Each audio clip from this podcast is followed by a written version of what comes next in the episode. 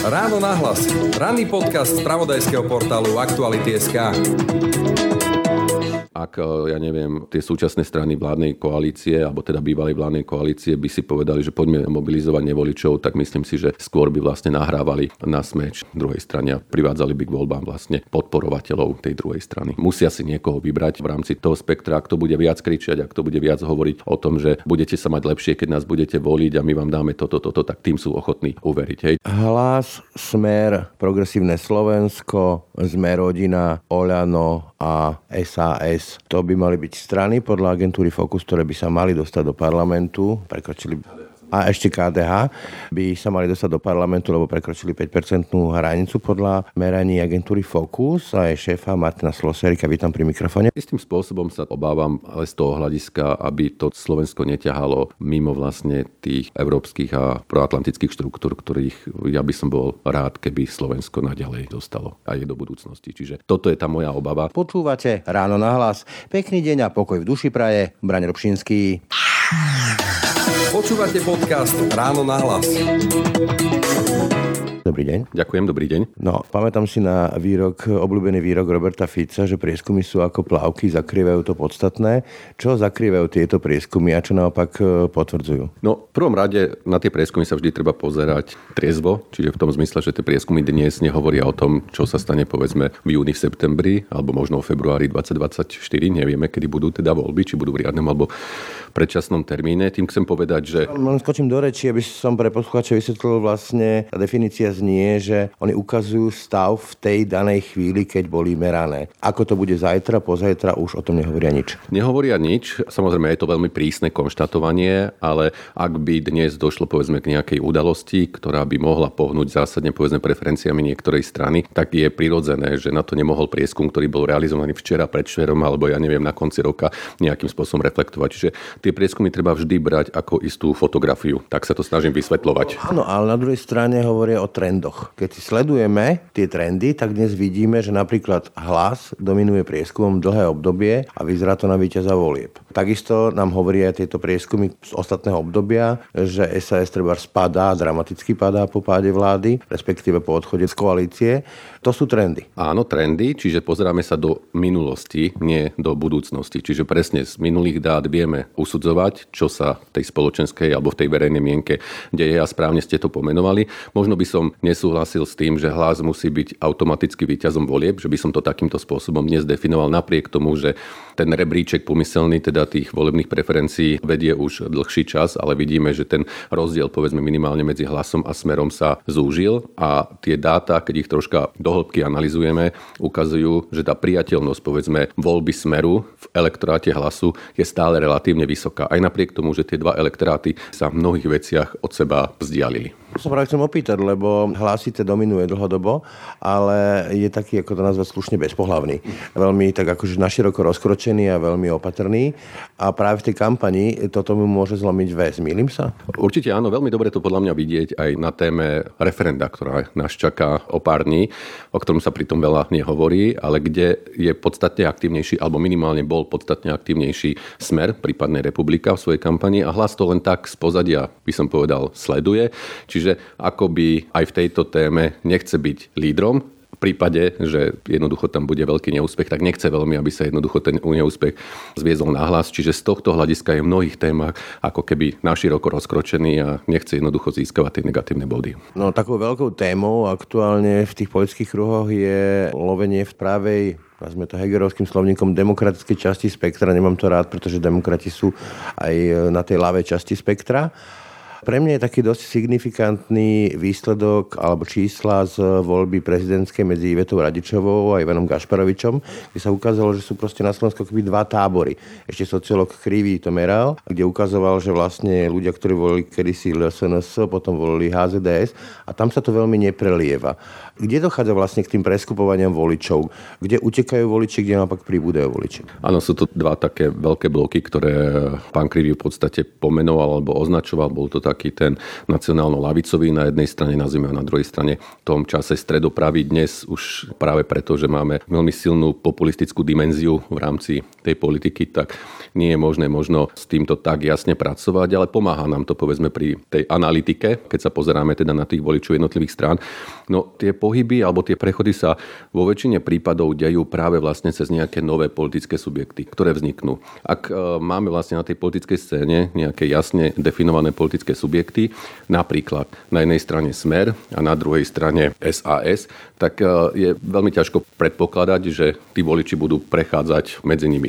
Ale viem si predstaviť, a deje sa to samozrejme aj v súčasnosti, a dobrým príkladom je práve Olano z volieb 2020, kedy nemalá čas voličov Olano dnes vlastne ako keby prešla k opozícii, ale prostredníctvom podpory strany hlas. Čiže hlas napriek tomu, že sú to politici Smeru, tak vlastne ten nový subjekt im ako keby umožnil takúto, tomu sa hovorí, že volatilita. Ona sa rozdeľuje na hlbokú a plitku a tá hlboká je práve to, že keď prekračujete, tak povediac, tie brehy a idete medzi stranami, ktoré sú naozaj jasne historicky aj keď tá história je krátka na Slovensku zadefinované a potom tá plítka práve vlastne sa deje medzi stranami, ktoré sú povedzme ideovo bližšie. Je hardcore jadro tých voličov, ktorí zostávajú, ktorí sú verní, povedzme Olano malo tých nejakých 5 a niečo a potom sú takí tí tekutejší, ktorí povedzme sa rozhodujú v deň volieb. Hej? Také tie elektróny okolo jadra by sme to mohli. Nemusia sa v deň volieb, ale minimálne sú náchylnejší povedzme na nejakú zmenu politického správania. A vidíme to povedzme dnes aj na príklade SAS. SAS vo voľbách skončilo v podstate s výsledkom približne rovnakým, aký sme namerali dnes, respektíve v tých... Jadro. Áno, v tom, v tom poslednom prieskume. Ale keď si dobre spomínam, tak koncom roku 2020 atakovalo hranice okolo 15%. Od niekiaľ musela získať tých voličov, takmer strojnásobila jednoducho svoj volebný zisk a dnes vidíme, že po tých približne troch rokoch stratila značnú časť toho, čo získala. To znamená, že áno, je tu nejaké jadro a potom sú tu nejakí, nejakí voliči, potenciálni voliči, ktorí jednoducho medzi stranami nejakým spôsobom migrujú a pohybujú sa. Vo väčšine prípadov sa pohybujú v rámci toho jedného spektra, ako sme ho pomenovali, to znamená napríklad stredoprava. alternatívu tej strany. Hej. Áno, áno, alebo, alebo v podstate tým faktorom, ktorý ich vedie vlastne k takémuto pohybu je väčšinou nejaká nespokojnosť prirodzene. A potom tú nespokojnosť sa snažia vlastne nejakým spôsobom vyriešiť tým, že vlastne ako keby tú svoju voľbu projektujú do inej strany v rámci daného politického spektra alebo práve do nejakej novej strany. Ako veľké je to číslo voličov poslednej chvíle, tých voličov za plentov? Viem, že sa hovorilo, že je to cez 30%, že sa rozhoduje, až keď uvidí ten volebný lístok v tej chvíli za plentov. Je to tak, že až takmer tretina ľudí takto uvažuje? Alebo neuvažuje skôr? Tú otázku my sa zvykneme pýtať pri tom volebnom prieskume, pri tom tzv. exit pole. To znamená, že keď ten človek vychádza z tej volebnej miestnosti, tak jedna z tých otázok, ktoré vyplňa na tom krátkom dotazníku, je aj ten čas, kedy sa rozhodol. A keď si dobre pamätám, áno, približne štvrtina až tretina ľudí hovorí, že sa naozaj rozhodli v deň volieb alebo veľmi krátko pred voľbami. To samozrejme neznamená, že dovtedy by nad tým neuvažovali, ale to definitívne rozhodnutie, to znamená, to nie je to jadro volické, ktoré je dlhodobo povedzme rozhodnuté pre voľbu konkrétnej strany, tak tí sa rozhodujú relatívne na poslednú chvíľu. Čo ale nemusí znamenať, že povedzme, ak boli oslovení v prieskume, že nám v prieskume povedali inú stranu. Oni mohli k tej strane nejakým spôsobom dlhodobo tendovať, len to definitívne rozhodnutie jednoducho urobili v deň volieb. Keď hovoríme o tom rozhodnutí, čo sú tie kľúčové faktory z hľadiska toho, čo vieme povedať? Sú to tváre, sú to programy. Vidím, že tie programy akoby stále viac ustupovali, už aj strany v podstate rezignovali a sú to skôr tváre a chytlavé témy. Áno, v podstate ste to pomenovali. Buď je teda to rozhodnutie výrazne drivované, to znamená ovplyvnené v podstate nejakým silným lídrom. Veľmi dobré je tam, keď jednoducho je tam nejaká charizma, alebo aspoň minimálne tí voliči vnímajú toho človeka povedzme ako nejakého charizmatického lídra a sú to strany, ktoré v podstate s tým svojim lídrom častokrát zanikajú alebo výrazne jednoducho strácajú tú podporu vo verejnosti. Toto je inak e, dlhodobo problémom na Slovensku práve vlastne tá premena na tom líderskom poste a schopnosť vlastne tej strany si dlhodobo udržať e, ten elektorát. Vychovať nejakých korunných princov, nazvime to takto, povedzme ani Zurinda to nerobil, Robert Fico to nerobil. Presne tak a tí korunní princovia častokrát potom odchádzajú a zakladajú si vlastne konkurenčné strany a tým pádom sa nám... Ukazuje, že to nestačí. Nestačí, presne, to nestačí. Takže toto je jedna tá téma. A druhá tá téma sú potom rôzne tie, nazvem to apely, alebo môžeme hovoriť teda o nejakých témach, ktoré sa snažia tie politické strany komunikovať voči svojim voličom. No častokrát to nie sú témy, ktoré by boli, povedzme, Kľúčové. Kľúčové alebo vecné, hej, vecné v zmysle, že naozaj by vychádzali z nejakých dlhodobých programových cieľov tej strany, ale častokrát prichádzajú vlastne nejaké situačné záležitosti, ako je... Nie je to skôr, nie je to skôr potom o tom, e, však to vieme vlastne od e, amerických volieb ešte 20 rokov dozadu. Poviem to na úplne inom príklade, keď sa robili experimenty, povedzme, že človeku dali 5 dolárov a vzali mu 2 doláre, tak sa ukázalo, že mozog reaguje na stratu 2 dolárov silnejšie ako na príjem 5 dolárov. Čiže funguje viac v tej politickej kampani strach a výsmech z oponenta. Áno, súhlasím. Je to skôr vlastne nejaké vyvolávanie obav, strachu, práve vlastne zo straty toho, čo môžeme aktuálne stratiť. Hej, že napríklad bola to téma utečencov. Si pamätáte, hej, pred Vezmu mi prácu. Áno, vezmu mi prácu. A potom samozrejme ide o to, akým spôsobom celý ten narratív tá politická strana alebo jej predstavitelia rozvedú ďalej. A je podstatne ľahšie mobilizovať e, tých voličov na téme strachu, než na téme vlastne nejakého riešenia jednoducho tej... tej... do Košic, dobre. A vieme povedať, povedzme, že teraz tá téma opäť sa vytiahla, transgender, LGBT práva. Je to nejaká že nosná téma, toto vie vyvolať ten strach, alebo je to hádzanie žabky do jazera? Nemusí to byť kľúčová téma volieb, že by sme ho zadefinovali ako kľúčovú, ale práve tá emócia, vlastne, ktorá z toho ide a pri znalosti toho, že tá populácia je vlastne skôr nastavená proti takejto téme. Je toto konzervatívne jadro, to, že tradičné? Áno, áno, presne tak. Keď už hovoríme o tých tvárach, ktoré potom odchádzajú odchádzajú, tak e, ďalším takým highlightom je priam peksestvo tvári, ktoré by sa mali dať dokopy od pani Nikolson až po Ivana Korčoka a keď budú spolu dokopy, tak uveria chutný guláš. Mne to skôr príde naozaj z toho čapka, že ako peza mačička verili guláš. Môže to fungovať? Veľmi ťažká otázka, či to môže fungovať, ale mohlo by to podľa môjho názoru istým spôsobom fungovať v situácii, keď tu naozaj vlastne existuje relatívne významné sklamanie z tých existujúcich politických strán alebo z časti tých politických strán, ktoré tvorili vlastne tú vládnu koalíciu. Ja viem, že tá idea za tým je v podstate spojiť umiernených konzervatívcov, umiernených liberálov a povedzme politikov nejakého stredového. Všetko možné, to je také pelmel. Je to naprieč, ale určite by sme, neho, asi, asi by sme sa zhodli na tým, že jednoducho nejaké radikálne postavy tam nie sú z hľadiska povedzme tej politickej minulosti týchto ľudí. Čiže Častokrát v tejto súvislosti počúvame vlastne aj to, čo Mikuláš Zurinda stvoril svojím spôsobom a to bolo to SDK, že by to vlastne malo byť ako akési druhé SDK, ale nebude to v tomto zmysle, pretože SDK samozrejme bolo vytvorené na báze vlastne strán, ktoré... Troch kľúčových strán, tam bolo KDH, DU a DS ako kľúčové strany, ktoré boli napríklad DS a KDH overené značky od začiatku 90. rokov. On ich len potom vykradol. Keby. Presne tak, čiže toto má byť iný príbeh. Na druhej strane oni sa vlastne ako keby podľa môjho názoru spoliehajú na to, že je tu stále nemalá časť voličov, ktorí povedzme volili niektoré zo strán, ktoré pôvodne vytvorili vládnu koalíciu v roku 2020 a nie sú ukotvené, nemajú vlastne ako keby tú stranickú destináciu dnes. A ono je tomu naozaj tak, môjim odhadom to môže byť približne nejakých 10% dnes ľudí, minimálne voličov, ktorí volili v roku 2020 a dnes povedzme nevolia ani progresívne Slovensko, ani SAS, ani, ešte nejaké a neprešli ani k hlasu. Čiže aby nedošlo k nedorozumeniu, lebo už som túto otázku dostal a myslím si, že tá odpoveď nebola správne pochopená. Ja nehovorím o tom, že tá strana má, môže získať 10%. Ja hovorím o tom, že ak teda takáto strana vznikne, lebo má to byť jedna strana, nemá zmysel koalícia strán, k tomu sa ešte môžeme dostať, ale ak táto strana vznikne, tak je tu vlastne nejaký potenciál, 10%. nejaký potenciál povedzme 10%, ktoré môže, môže osloviť. Keď už spomínate Mikuláša Durindu, nie je meno Mikuláša Durindu boskom smrti, lebo viem, že oni si kedysi aj s Janom Mikulášom nechávali robiť veľmi interné prieskumy, ktoré nezverejňovali, kde vyšlo, že Mikuláša Durindu ľudia nechcú, že je stále spojený s takými tými najhoršími vecami, ktoré si ľudia spájajú s jeho reformami. Môže to poškodiť to meno?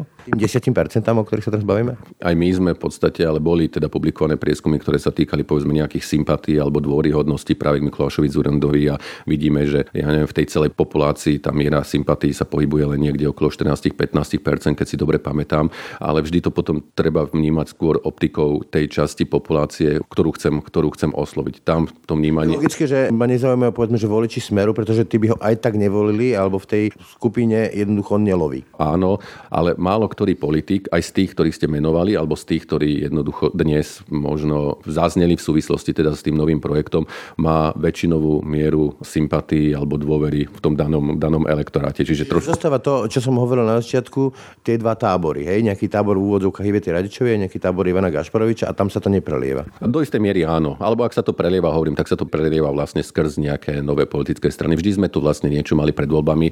Vo väčšine prípadov, čo tu vznikalo, ja neviem, SOP, áno, keď si pamätám. Ale aj napríklad Igor Matovič pred voľbami v roku 2020 alebo vo voľbách roku 2020 zalovil aj v tomto košiari, v tom opozičnom, nazvime to. Určite áno a práve preto on dokázal, ale to bolo preto, pretože povedal by som, definícia alebo vnímanie tej strany Olano teda nebolo primárne, ja neviem, že konzervatívne alebo liberálne, ale primárne podľa mňa ako protestná strana. Nazvem to takýmto spôsobom. Hej, to znamená, že strana, ktorá sa vlastne, a to mimochodom Igor Matovič sa snažil vlastne takto pozicionovať Olano, že strana, ktorá nepatrí vlastne k... Tra... sa systému. Áno, áno. Hej, že nie je to antisystém, ale je to... Štuka v rybníku, poviem jeho slovo. Tak, hej, hej. Nie sme antisystém, ale v rámci jednoducho toho existujúceho politického trhu sme niečo, čo sa nedá zaradiť ani tam, ani tam. A našou prioritou v tom čase bola, povedzme, tá antikorupčná téma. No teraz vidíme, že tam uvažujú o takom zvláštnom projekte, ktorý sa nápadne podobá na to, čo kritizujú, že hlas je smer číslo 2. Ako keby chceli rozdeliť Olano na Olano Igora Matoviča, ktoré bude priateľné s tým jeho agendou tých pipíkov, poviem to takto jeho slovníkom.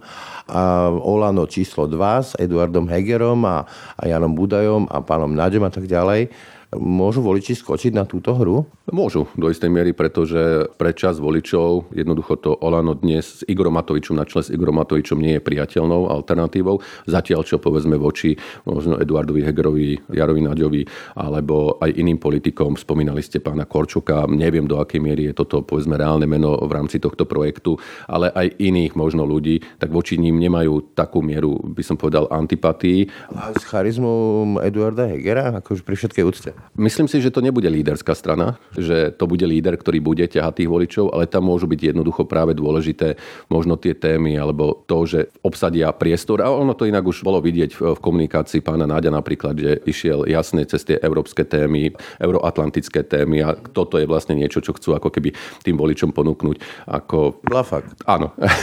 No dobre, a môže to naplniť e, tie sny, ktoré si pestujú tak interne a vidíme to aj na sociálnych sieťach ich priaznivcov, že opäť vytlačia nejakých 25 a prípadne ešte možno viac? Alebo naozaj po tom všetkom, čo sme zažili, pandémia, rozpad vlády a niečo všetko, je to už e, symbol niečoho, čo tých 25% nikdy nedosiahne? No, bol by som veľmi prekvapený, keby to dosiahlo takýto výsledok. Um, nemyslím si, že tak výrazné presuny medzi tými tábormi budú, lebo ak by to malo dosiahnuť dosiahnuť takýto vysoký výsledok, tak a to by muselo podľa môjho názoru zároveň stiahnuť niektoré ďalšie strany dokonca vlastne do, do zóny nejakého ohrozenia. Konec koncov viaceré z tých strán tam sú. Ja to skôr čítam ako projekt, ktorý môže povedzme osloviť takú časť voličov, ktorých hlasy by inak prepadli a určite je väčšia ako 5%, to znamená, môže to byť viac ako 5% strana a tým pádom v prípade, ak teda by sa dostala cez tú 5% hranicu, tak môže byť jedným z možných koaličných partnerov, ale to je pre budúcu vládu, hej, že jednoducho možno, že v takom prípade ten smer by vypadol z hry. Otázne je stále hlas ako víťaz volieb, prípadný víťaz volieb, ktorý možno asi by dostal teda predpokladám v rámci nejakých ústavných zvyklostí to poverenie. Ale toto sú všetko špekulácie. Len chcem vlastne ísť opäť do tej minulosti, kedy vďaka povedzme aj novým stranám, ktoré vznikli, vznikla nejaká nová vládna koalícia. Keby tie strany nevznikli, tie nové, tak vlastne by nebolo možné naviazať tu tých nespokojných voličov,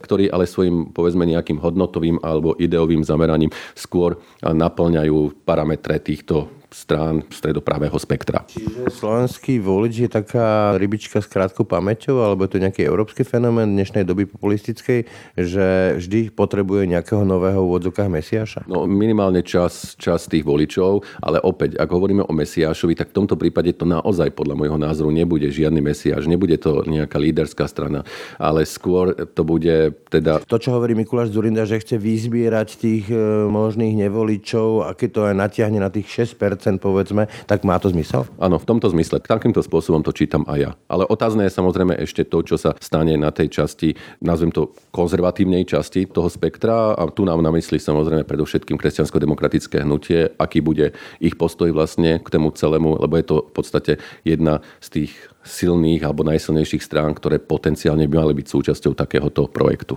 A nie je to naopak e, fatálny omyl, že vlastne budú vykrádať voličov strán ako je SAS a Olano a KDH, takéto nové projekty? Ja neviem, či je to v zmysle fatálny omyl, pretože ono je to... To budú vykradať voličov. Ja rozumiem, ale ono je to vlastne súťaž. Je to politická súťaž. Je to legitímne. Je to z tohto hľadiska je to legitímne.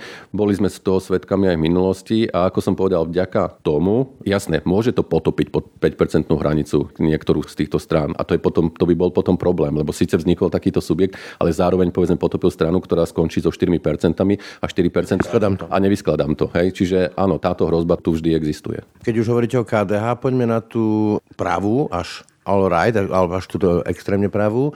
Vieme, že sa celkom rozbíjali Harabín, Kotleba, Uhrík a tak ďalej. Dnes to vyzerá celkom stabilizovane na tomto fronte, že Uhríková republika to má celkom slušne našliapnuté a vlastne ju neohrozuje nikto. Alebo sa opäť môžu mobilizovať všelijakí tí Harabínovia v úvodzovkách? To by som nevylúčil, že niečo takéto môže vzniknúť. Pán Harabin má, teda ako ak, ak by išiel do nejakého takéhoto projektu, tak myslím, že tam stále existuje nejaký potenciál 2-3%, ako tomu bolo povedzme v minulosti, ktoré by mohol priviesť k takejto nejakej novej strane. Myslím si, že áno, že primárne by to asi ohrozovalo alebo teda znižovalo šance či už Kotlebovcov alebo republiky. Ale vidíme, že tá samotná republika sa aj vo vnímaní toho štandardnejšieho politického spektra, mám na mysli teda predovšetkým smeru smeru akože pohla alebo posunula jednoducho k výraznej miere akceptácie oproti Kotlebovcu alebo druhej strany naše Slovensko. Ale tu by som upozornil predsa len ešte na jednu vec a to sú samotní Kotlebovci, ktorí dnes v tých prieskumoch dosahujú okolo 3%, čo nie je málo, ale zároveň je otázne, ako sa títo voliči budú správať naozaj pred voľbami alebo v čase volieb, keďže pre nich bude asi jasné, že tá strana bude mať malú šancu dostať sa do parlamentu. To znamená, že tam prirodzene aj z tých dátov vidieť, že ten partner alebo tá ďalšia ďalšia strana, ktorú by častokrát volili, je aj tá republika. Nie všetci, lebo tam existuje teda nejaká miera animozity práve preto, že tam došlo k rozpadu, ale ak e, republika môže ešte čerpať niekde hlasy, tak je to práve vlastne aj v tomto elektoráte. Výrazne sa tam pokúšal loviť aj Robert Fico ako minimálne slovníkom témami. Môže sa mu podariť e, osloviť e, takýchto voličov, myslím voličov Kotlebu Uhríka, alebo nebude pre nich autentický fašista, alebo ako to správne nazvať. Jednoducho on bol človekom systému. Niekým, kto reprezentuje establishment, ktorý dlhé roky proste napríklad aj toho Kotlebu potlačal. Áno, však vidíme to, že ten smer sa naozaj z tohto hľadiska pohol bližšie k extrémnu mnohých tých témach, ale myslím, že tu je aj taký troška generačný problém pre smer a pre Roberta Fica, alebo na druhej strane jednoducho pre akceptáciu reakciu smeru zo strany voličov republiky alebo Kotlebu. Tým mierim vlastne na to, že ak sa pozrieme na tie dva elektoráty, tak predsa len ten elektorát smeru je v priemere podstatne starší. Áno, hej. Nie len samozrejme, ale, ale je tam ten rozdiel zatiaľ, čo ten elektorát Kotlebovcov a republiky je v priemere naozaj mladší. Čiže myslím si, že tam funguje aj takáto generačná alebo, alebo veková bariéra. Ale treba povedať, že miera akceptácie republiky v elektoráte smeru je podstatne, podstatne vyššia ako miera akceptácie Kotlebovcov. Na tých Kotlebovcov jednoducho sa dlhodobo nalepil ten prívlastok vlastne fašistický, ale vlastne tú republiku takýmto spôsobom. Vyželení fašisti. Ale to sa chcem spýtať, že to nie je tak dávno časy, keď e, prvé stránky novín zaplňali témy, že fašisti sa dostali do parlamentu alebo na Bystrickú župu. Dneska je to už ako štandard, mainstream, že, že Uhrík a čo? Nikoho to vlastne keby netrápilo. Teda väčšinu ľudí to akoby netrápilo. Čiže už sme sa posunuli v tomto dramaticky k etablovaniu strán, ktoré vychádzali z hodnôt Mariana Kotlebu, nazme to takto? Istou časťou populácie áno. Vidím to povedzme aj keď moderujem nejaké diskusné skupiny, tak e, Kotleba je pre väčšinu povedzme tých voličov stále to fuj, to nie, ale jednoducho pri Uhríkovi a republike jednoducho toto. Hej. Nie, nie, nie je tam akože pozitívna, ale minimálne v zmysle, že prečo nie koalícia, prečo by nemohol byť súčasťou vládnej koalície. Je to normálne akože z ich pohľadu štandardná strana. Ono je to ale dané aj tou dobou a tými problémami, ktorá tá doba prináša a predovšetkým, ona ešte ich bude veľa prinášať, predovšetkým sociálno-ekonomické oblasti. To znamená taká tá frustrácia a znižovanie životnej úrovne a povedzme rast ceny energií, potravín a podobne je jednoducho ako keby posúvať do úzadia z istého hľadiska také tie... Hodnotové otázky? Ja sa chcem spýtať, že zvykne sa tomu v sociológii hovoriť, že mát, hej, že sa rozvíri bahno a to sú voliči, ktorí vlastne nechodia voliť, ale keď už idú voliť, tak sú to antisystémoví voliči, ktorí chcú, aby sa aj ostatní mali tak zle, ako sa majú oni. Čiže vlastne volia vyslovene deštrukčne. Toto akú rolu táto teória hrá vo voľbách? No to väčšinou hovorím presne ľuďom, že ktorí prídu vlastne s myšlienkou, že poďme mobilizovať nevoličov. Ja hovorím, že pozor, pozor, pretože ako vy celkom netušíte, že čo vlastne idete mobilizovať. O draka zobudzate. Ak, akého draka, svojím spôsobom áno, ako draka zobudzate, pretože tí ľudia nemajú nejakú jasnú identifikáciu ani k jednej časti toho politického spektra. Ona, oni sa skôr potom samozrejme pripoja k tej časti, ktorá je veľmi kritická, prirodzene kritizuje vlastne tú vládu, pretože tu vinia z toho...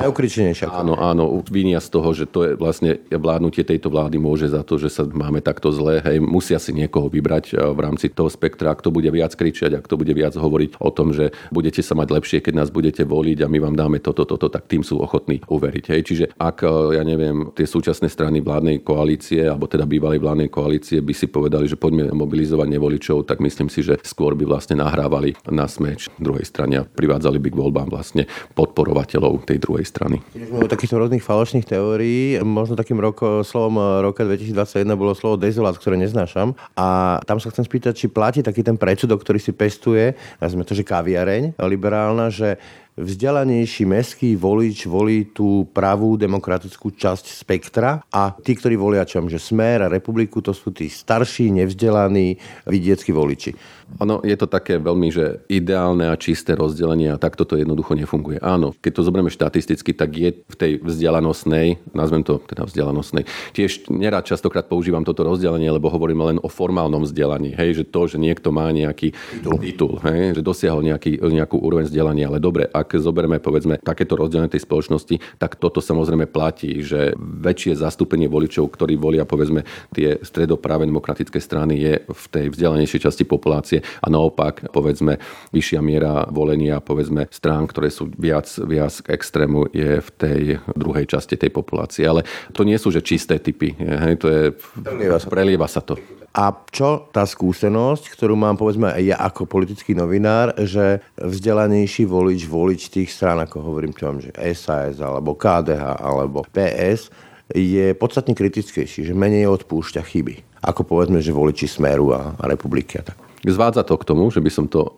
asi potvrdil alebo, alebo tiež skonštatoval. Všimol som si poviem taký aktuálny príklad, ako začali vadiť medzi sebou potenciálni voliči alebo len sympatizanti Nerudovej a Pavla kvôli tomu, čo Pavel povedal na Nerudovu, že chce s ňou urobiť účtovníčku, pričom sa hrá o veľa kľúčovejšie veci a na tom sa vedia vysekať. Jasné, však môžeme to teda vidieť aj na tých vzťahoch, ktoré boli v tej dnes už bývalej vládnej koalícii, že častokrát vlastne také tie osobné animozity znemožnili to, aby povedzme tá vládna koalícia robila zásadnejšie reformy, aby sa teda... Pred stromy nevidia les takto. Pred stromy nevidia les. Ja, ja som sa len zastavil pri tom kvôli tomu, že istým spôsobom aj toho Fica vytrestali. Hej? Istým spôsobom, však uh, si spomeňme, tu sa vlastne rok a pol dozadu hovorilo o tom, že či smer nekončí. Hej? Smer... Že je to mŕtvý muž vlastne politicky. Že je to politicky mŕtvý muž, akože preferencie boli na úrovni 8% a dnes sú na úrovni 15-16%. Čiže... Čiže platí naozaj to, čo teraz hovorí Richard Sulík, ale teraz nechajme bokom Richarda Sulíka, že tá táto vláda alebo Matovičová a Hegerová vláda zobudila Roberta Fica a doviedla ho tam, kde je? Áno, ja si myslím, že, že tomu Ficovi, ale, no, ale ono, že nebolo to priamo vláda, ale boli to tie okolnosti, v rámci ktorých jednoducho tá vláda fungovala. To znamená pandémia, určite jednoducho tie témy, ktoré prichádzali v čase. Spokojnosť ľudí, hej? Spokojnosť ľudí, ktorá jednoducho by sa podľa mňa nebola takýmto spôsobom vygenerovala, keby tu nezniklo to prostredie, ktoré bolo výživné práve pre typ politiky, ktorú začal Robert Fico uplatňovať. Úplne pragmaticky musím povedať. Ďalším takým obľúbeným eh, novinárskym žánrom, ktorý ja teda nemám veľmi rád, je kto s kým pôjde vo voľbách voľbách, takto vymedzovanie sa koaličných potenciálov, čo nemusí potom v tých voľbách naozaj nič znamenať, alebo po voľbách. Ale ako je to dôležité pre voliča? Vedieť, kto s kým pôjde, respektíve kto s kým nepôjde. Že tohto ja vylúčujem. Že rozhoduje to nejako pri tom rozhodnutí voliča? Ja si myslím, že to je pre čas voličov zasa je to, je to dôležité.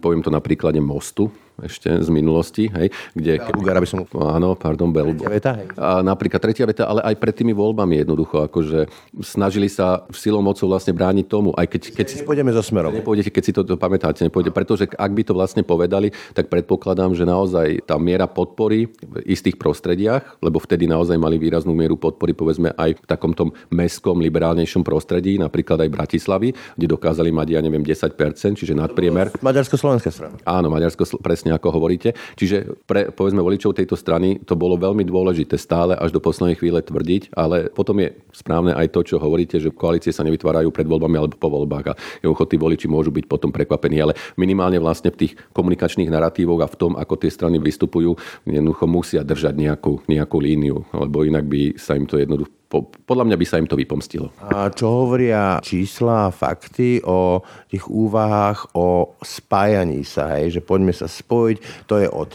Danka a SNS k Smeru až po presne túto časť e, pravicovo-liberálnych voličov, že poďme sa spájať a neviem čo všetko. My sme si to absolvovali tú debatu ešte v roku 97-98 v prípade SDK, respektíve toho, že či majú ísť ako dvojkoalícia KDHDS plus DU, alebo jedna strana má to spájanie, majú koalície synergický efekt, že navyšujú tie čísla, alebo je to mýtus? Synergický efekt e, nemávajú, to znamená, že častokrát dokonca to nie je ani jednoduchý súčet percent tých jednotlivých strán, ktoré sa... To odradie viac. Môže to odradiť, ale tam si možno treba uvedomiť to, že zrazu sa ako keby, keď už sme teda pri prípade SDK, hnutiu za demokratické e, Slovensko postaví rovnako silný super. Zrazu tu máme vlastne ako dva loky, veľmi silné a aj tí voliči to začnú inak vnímať jednoducho. Skočím do reči, Čiže ten volič si môže povedať, tak stojí mi táto alternatíva za to, lebo je dostatočne silná na to, aby porazila toho môjho neobľúbeného XY? Áno, áno, presne tak. A to len pre poslucháčov, lebo možno nie všetci si to pamätajú, ten rok 97, že teda keď vznikla SDK... Ona... Bola modrá koalícia, dvojkoalícia, potom trojkoalícia, potom 5, 6, respektíve 6 koalícia SDK. Hej, ale potom kvôli samozrejme tým zmenám v rámci volebného zákonu to vzniklo vlastne ako volebná, volebná strana. A len tým chcem povedať, že keď sme v tom čase spočítali v podstate preferencie tých jednotlivých piatich strán, tak sa to pohybovalo, keď si dobre pamätám, niekde na nejakých 37, 38 v tých prieskumoch mali povedzme nejakých 34, 35. Ten rozdiel nebol, nebol výrazný. Ale čo sa stalo do volieb 98? Predsa vznikla tam SOP a to je veľmi dôležitý faktor toho, prečo nakoniec Rudolf Schuster, Rudolf Schuster, presne tak. A to je veľmi dôležitý faktor toho, že nedosiahla, povedzme, že, že ten výsledok bol, keď si pamätám, 26 e, niečo, dobre si pamätám, hej. 27. Alebo okolo, áno, 27, pretože SOP zobralo malo 8, alebo nejak, keď si dobre pamätám, niekde tam sa to pohybovalo. Kiza pomohla. Uh, no, presne tak, čiže inak by nemala časť tých voličov Rudolfa Schustera volilo, som presvedčený o tom vlastne to SDK. No ale vrátim sa vlastne teda k tej otázke, čiže čo je cieľom vlastne ako keby to spájania, vytvárania takýchto koalícií a častokrát to môže byť len snaha akože postaviť rovnako silného súpera tej druhej strane. Dokonca možno s možnosťou vyhrať tie voľby. Nevyhrať ich s 30, možno s 20 percentami, ak sa pozrieme na tú súčasnú realitu, ale predsa to bude úplne iné, že ak bude zostávať vládu Smer a ak bude zostávať vládu povedzme nejaká takáto nová vládna koalícia. Či... To rozdáva karty. No, presne tak. Poďme teraz k tomu úplne kľúčovému a to sú témy kampane, lebo toto je taká tá volebná alchýmia, respektíve politické hrádky, že kto s kým a vymedzovanie a podobne, ale kľúčové budú asi témy. Čo môžu byť také zlomové témy kampane? Ešte teda nevieme, kedy vlastne tie voľby budú, ale projektujeme si ich, že pred letom, po lete a vieme, že teraz e, stále viac hrajú úlohu tie externé faktory, to znamená vojna na Ukrajine s tým emočným nábojom plus ekonomickými dopadmi od sankcií až po inflačnú krízu. Môže ešte niečo zamiešať karty, alebo toto budú tie dominantné témy? No, tie externé faktory hrajú vlastne svoju úlohu, ale nie vlastne by som povedal, oni sa nemusia priamo vlastne použiť v tej kampani, že vojna na Ukrajine. Oni sa použijú sprostredkovania. To je práve vlastne... Máme sa zle. Máme sa zle. A toto bude podľa mňa akože hlavná téma tej súčasnej opozície. To budú jednoducho, môžeme to pomenovať ako sociálne témy alebo vlastne ceny, mzdy a životná úroveň. Inflácia. Presne, inflácia. Toto bude podľa mňa silná téma.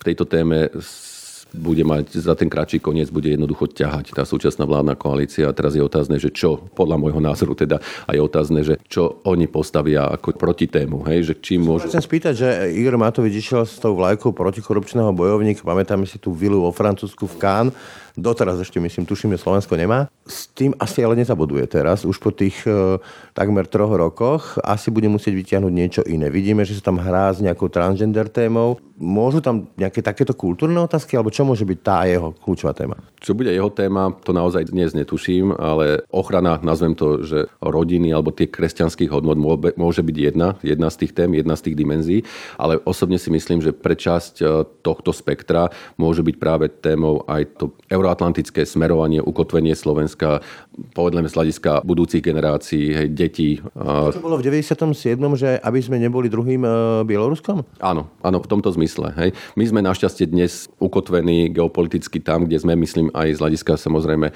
tomu, že patríme k do Európskej... No, aj Orbán a vidíme, kde to skončilo. Aj, aj na to, ale presne na to chcem poukázať, že vlastne tie strany môžu poukazovať na to, že to nemusí byť navždy. Hej, že keď chcete, tak jednoducho musíte potvrdiť strany, ktoré to majú v hlavách tých svojich politikov jednoznačne vyriešené, že toto je jednoducho tá budúcnosť Slovenska. Tie rodiny môžu byť zase predané v tejto situácii, ktorú žijeme, ako ten štít, tá ochrana, ten dážnik, povedzme z toho plagátu v dobe neistej, že my sme tí tradiční, čo vás ochránime, takto? Ten, ten spôsoby môžu byť, môžu byť rôzne, ale ak teda hovoríme o rodine, tak si nič iné neviem predstaviť, lebo rodina by mal byť teda nejaký stabilný prvok v rámci tej spoločnosti, niečo, kde, k čomu sa môžeme utiekať práve aj v prípadoch, e, keď povedzme je tá relatívne je nejaká väčšia neistota, že tá rodina ako keby vždy pomôže, čiže presne sa to môže napájať, ako ste povedali na tieto... Klientelizmu, keď hovoríte, rodina vždy pomôže. Uh, Naši ľudia. tak môžeme za tým vidieť toto, ale myslím, že to ma ani nenapadlo, poviem. No, môj obľúbený príbeh, keď som politikom v predvolebnej kampani rozprával o Jahnátkovi a Komiaticiach, že vlastne na ministerstvo prišlo kopa ľudí z jeho rodných Komiatic. Všetci na mňa z tých politikov pozreli, že čo je na tom zlé. Veď takto si tu predsa žijeme. Našsky. Áno, áno, áno. Rozumiem akože tomu, čo hovoríte, ale ak samozrejme, a to žiadny politik by nepoužil teda tento termín priamo, akože, že, že ide, ide nejakým spôsobom preferovať nejaký nepotizmus, teda e, svoju rodinu alebo niečo, niečo podobné, tak e, myslím si, že väčšina tých voličov to práve vlastne vníma, že sa snaží ochraňovať hej, tie hodnoty, ktoré tu nejaký... Áno, jasne. Ale chcem sa spýtať, lebo mne to vrta už dlho v hlave. Idem do Košic a furta diálnica, ktorá mala byť v roku 2010, nie je hotová. Jazdíme potom, všetci to vieme. Proste mnoho vecí tu nefunguje v tejto krajine, ktoré dávno mali fungovať. Opis vyše miliarda a nevieme sa domôcť tých elektronických služieb. Ako to, že toto nie sú témy, ktoré zaberajú, ktoré dokonca vôbec politici vyťahujú na verejnosť, pretože verejnosť sa po nich nepýta. Toto je vlastne takéto veľmi racionálne vnímanie vlastne tej politiky, kedy na jednej strane máme vlastne nejaké sluby a máme vlastne plnenie tých slubov a keď si to dáme dokopy, tak by malo jasne z toho výskoho voliť alebo nevoliť. Len je tu jedno ale podľa môjho názoru, že toto sú presne projekty, ktoré idú naprieč rôznymi vládami. A v podstate osobne si myslím, že práve preto do istej miery ako keby voliči ani nedokážu dnes celkom rozlíšiť, že kto je. Úplne, že rezignovali tí voliči, aby sa na to pýtali. Áno, že kto je zodpovedný za to, že to tu nemáme. Hej. Oni, nesem povedať, že to berú ako samozrejmosť, ale jednoducho dnes to pre nich nie sú témy, na základe ktorých by rozhodovali sa o tom, že ktorú stranu podporia alebo nepodporia. A zároveň tí politici vedia, že toto sú také, že, že musí byť, že bude to súčasťou povedzme nejakého programu. Že, fajočka. Áno, že povinná fajočka, ale vedia, že jednoducho na tom sa tie voľby nevyhrávajú. Je to dané aj tým, že aký typ demokracie by som povedal, dnes žijeme, ale nie, my to je nejaký trend a tých, Trump, v tej literatúre akože politologickej sa povedzme hovorí, e, niečo, používa taký termín, že audience democracy. To znamená, že nie už reprezentatívna, ale, ale v podstate... Cirkus, preložme to po slovensky. No, Čiže vlastne naozaj meníme sa na to, že politika sa nám stáva cirkusom, divadlom, hrou, kde tí voliči, ja ich rád prehodnávam, sú takí tí ultras jednotlivých futbalových klubov a dôležité je mávať tou správnou vlajačkou? Áno, nemusím ňou mávať e, dva roky pred voľbami, ale jednoducho intenzívne musím mávať pár týždňov pred voľbami. Akože Bohu.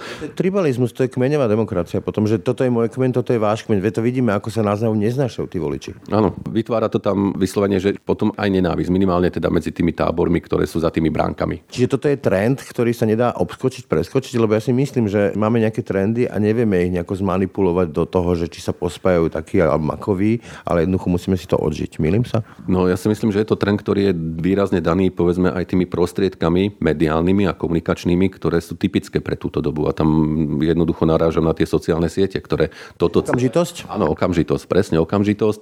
Či deň, či noc, akúkoľvek čas toho dňa. Hej, to predtým predsa, keď sa pozrieme dozadu, nebývalo. Hej, to nebolo možné takýmto spôsobom. Hej. Čiže môže sa stať e, v kampani aj to, čo sa stalo v kampanii prezidentskej Miloša Zemana, že na poslednú chvíľu nejaká mediálna bomba, ktorá zničí, vtedy myslím pána Drahoša, zničili nejaké e, letáky. Čiže to sa môže zopakovať aj teraz? Áno, a je to, je to dané tým, že to vyvolá silnú emóciu. A práve ten prostriedok umožňuje, že sa to dostane k množstvu ľudí v relatívne krátkom čase. Jednoducho vyvolá tú, tú aktuálnu nespokojnosť a ja môžem byť povedzme tie väzby tých voličov na tie strany nie sú pevné jednoducho. Hej, že, a to je práve vlastne priestor... Tých voľných voličov, taký volatilný. Tých priestor, to je priestor presne na to, že môžu relatívne rýchlo zmeniť. To je aj vyvratenie tej kritiky, čo vám často vyčítajú, že máte nepresné prieskumy. Hej? Že vlastne ten volič je tak natoľko volatilný, že odhadnúť, čo si bude myslieť, o chvíľočku ťažko vieme povedať. No lebo to nie je celkom o odhadovaní. Ja to vždy hovorím na princípe vlastne toho, že ak sa po voľbách opýtate tej rovnakej vzorky, teda rovnako vytvorenej vzorky, tej reprezentatívnej, že koho volili, tak tam vidíte zrazu, že to v rámci tej štatistickej chyby veľmi dobre sedí. To znamená, že ten nástroj nie je zlý, hej, ten nástroj je, je dobrý, ale ten nástroj jednoducho, ten človek v tom momente, keď sa opýtate dva mesiace alebo mesiac pred voľbami, vám povie nejakú stranu, ale vy si nemôžete byť istí, že on tú preferenciu, on v tom čase... On si nie je istý. Nie, on si nie je istý práve preto. A veľmi dobre to bolo vidieť vlastne na príklade toho Olano, kde jednoducho ja som presvedčený o tom, že tie merania boli veľmi správne, veľmi presné, hej, že naozaj, ja neviem, v novembri 2019 to Olano sa pohybovalo na hranici zvoliteľnosti a v tých posledných dvoch mesiacoch dokázalo vlastne urobiť takú dynamiku a bolo to vidieť aj v tých prieskumoch, že to rastlo 9, 14, my sme končili niekde okolo 20% a bol tam ešte týždeň do volieb a za ten týždeň sa udiali veľmi dôležité veci. Kempovanie v parlamente zo strany koalície.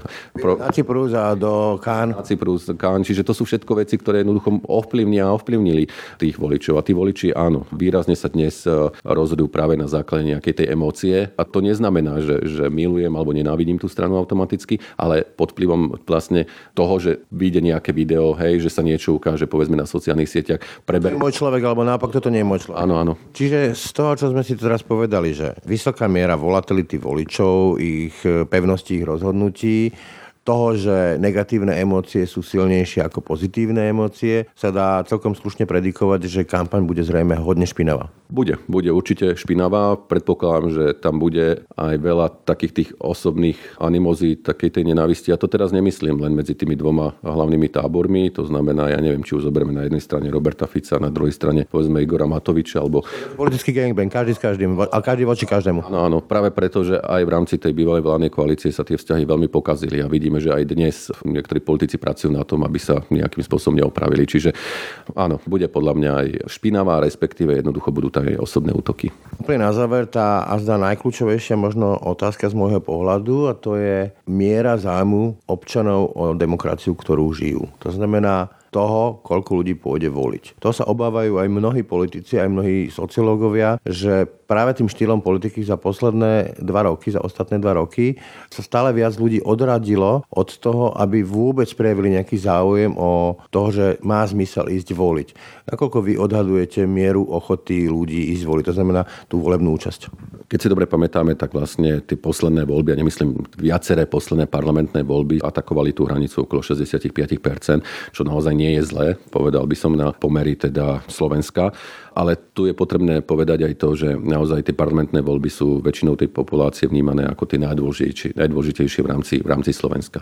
A zároveň vlastne je tu ten faktor tej nespokojnosti. Hej, to znamená, že ja sa vlastne o tú politiku celkom nemusím ani zaujímať, ale jednoducho ak rastie... Ja nohami, to znamená, že ja vás vytrestám tak, že neprídem voliť. Ja rozumiem, ale myslím si, že v tomto prípade to nebude fungovať, lebo podľa môjho názoru aj tá opozícia bude mobilizovať na tom, že ak ich chcete vytrestať, tak príďte nás voliť. Hej? Že toto bude ako nejaké... nejaké... Ďalší taký kľúč v kampani bude mobilizácia, hej? Bude, určite, určite mobilizácia, ale tým nechcem povedať, že tu bude nejaká vyššia účasť, ale nepredpokladám, že tá účasť by mala klesnúť po 60%, že tu bude stále relatívne teda značná časť tej populácie a väčšina tej populácie, ktorá vlastne príde voliť aj v tých parlamentných voľbách. A bude fungovať to, čo ja už na to som vyslovene alergický politikov, keď hovoria, že toto sú tie osudové voľby, toto zvráti váš život a život vašich detí, lebo toto opakujú a opakujú a opakujú a furt je to dokola to isté. Bude toto fungovať ešte? Troška ste mi nahrali, tak povediať, lebo pamätám si, že v novembri, alebo v novembri myslím, som obišiel Slovensko a tiež som moderoval pár takých diskusných skupín s rôznymi voličmi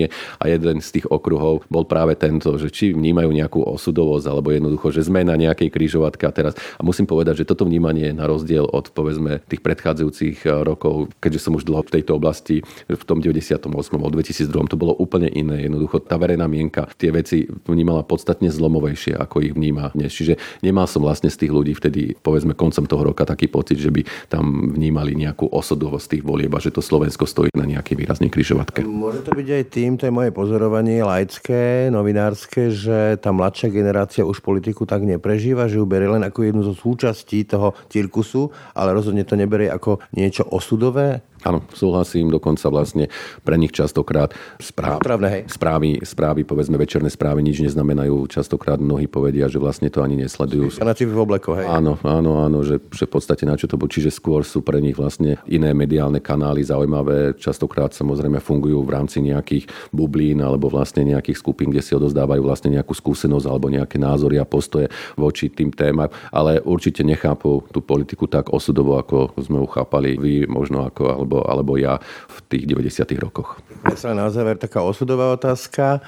Tých prieskumov, ktoré robíte, sa nám tu črta aj možnosť vlády Roberta Fica, Petra Pellegriniho a pána Uhríka. Bojí sa Martin Slosierik ako človek a ako šéf agentúry Focus toho, čo tu bude po voľbách? Istým spôsobom sa toho obávam, ale z toho hľadiska, aby to Slovensko neťahalo mimo vlastne tých európskych a proatlantických štruktúr, ktorých ja by som bol rád, keby Slovensko naďalej, naďalej zostalo aj do budúcnosti. Čiže toto je tá moja obava.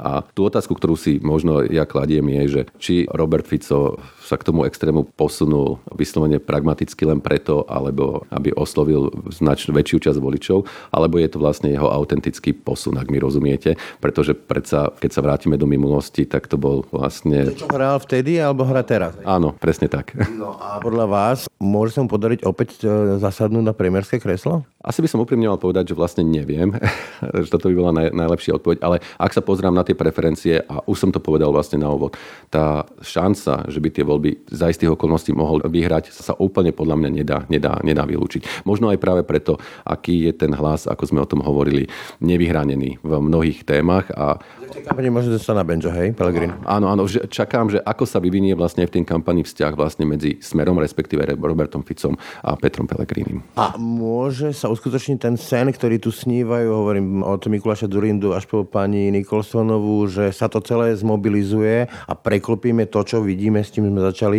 tie výsledky tej prvej trojky, že Hlas a Fico a Uhrík? No ja mám pocit, že, alebo teda moje vnímanie tej situácie je také, že minimálne bez hlasu sa tá vláda zostaviť nebude dať. Toľko Martina Slosiarik, ďakujem za rozhovor. Ďakujem veľmi pekne. Počúvate podcast Ráno na hlas. Tak a to už je z dnešného rána na hlas skutočne všetko. Pekný deň a pokoj v duši praje. Braň Robšinský. Všetky podcasty z pravodajského portálu Aktuality.sk nájdete na Spotify a v ďalších podcastových aplikáciách.